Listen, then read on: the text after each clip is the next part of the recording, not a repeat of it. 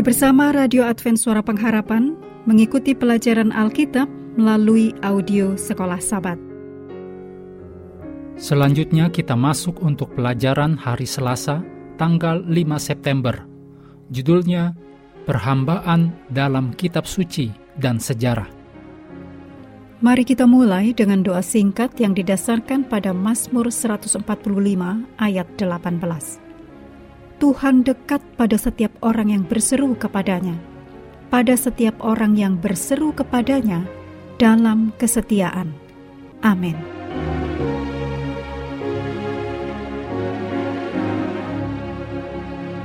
Dalam ayat-ayat berikut, terdapat ringkasan nasihat kepada para hamba dan tuan.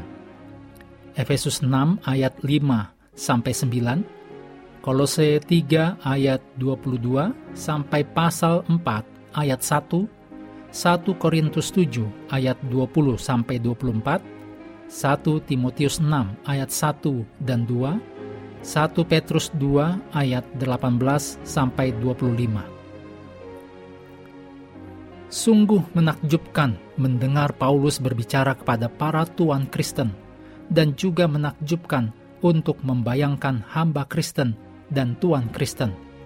Mereka duduk bersama di berbagai gereja rumah di Efesus. Perbudakan di dunia Yunani Romawi dapat berbeda dari versi selanjutnya di dunia baru dengan cara yang signifikan. Itu tidak difokuskan pada satu kelompok etnis. Hamba rumah tangga di perkotaan terkadang ditawari kesempatan atas pendidikan serta dapat bekerja sebagai arsitek, dokter, dan filsuf. Kebebasan kadang-kadang diberikan pada hamba rumah tangga ini setelah masa kerja yang ditentukan. Meskipun sebagian besar hamba tidak pernah mendapatkan kebebasan mereka. Dalam upaya untuk mengakui perbedaan tersebut, sejumlah versi Alkitab baru-baru ini menerjemahkan istilah Yunani doulos atau budak dalam Efesus 6 ayat 5 sampai 8 sebagai hamba. Namun, hal-hal ini dipraktekkan secara tidak merata, di mana budak di daerah pedesaan sering mengalami kerja paksa. Tidak peduli di mana budak melayani, mereka tunduk pada kekuatan dan otoritas yang hampir tak terbatas dari Tuhan yang memiliki diri mereka dan pasangan serta anak-anak mereka.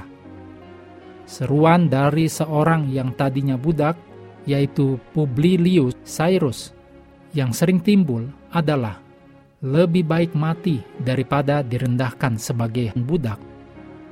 Mengingat berbagai macam realitas ini, terjemahan doulos sebagai hamba, bukan budak, semestinya lebih diterima, terutama setelah hamba-hamba ini hidup di bawah ancaman Tuhan mereka.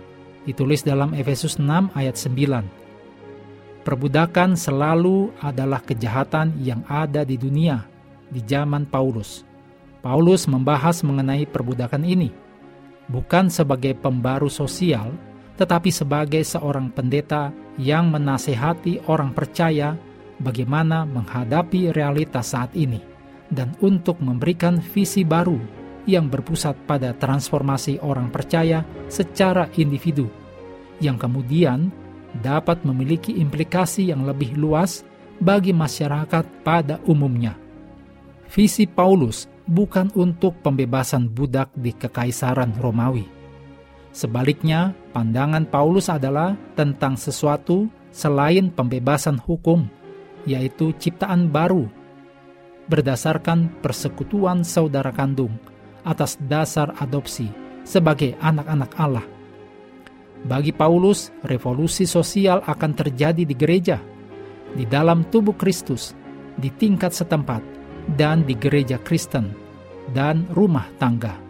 Demikian kutipan dari tulisan Scott McKnight, The Letter to Philemon, halaman 10 dan 11. Salah satu noda besar dalam sejarah Kristen adalah bagaimana beberapa orang menggunakan bagian-bagian Alkitabiah tentang perbudakan ini untuk membenarkan praktek tersebut. Kita perlu menyadari untuk sangat berhati-hati dalam mengartikan dan memperlakukan firman Tuhan. Mengakhiri pelajaran hari ini, mari kembali ke ayat hafalan dalam Efesus 6 ayat 9. Dan kamu tuan-tuan, perbuatlah demikian juga terhadap mereka, dan jauhkanlah ancaman. Ingatlah bahwa Tuhan mereka dan Tuhan kamu ada di sorga, dan ia tidak memandang muka. Kami terus mendorong Anda bersekutu dengan Tuhan setiap hari bersama dengan seluruh anggota keluarga, baik melalui renungan harian, pelajaran sekolah sahabat, dan bacaan Alkitab sedunia, percayalah kepada nabi-nabinya, yang untuk hari ini melanjutkan dari Mazmur pasal 122. Tuhan memberkati kita semua.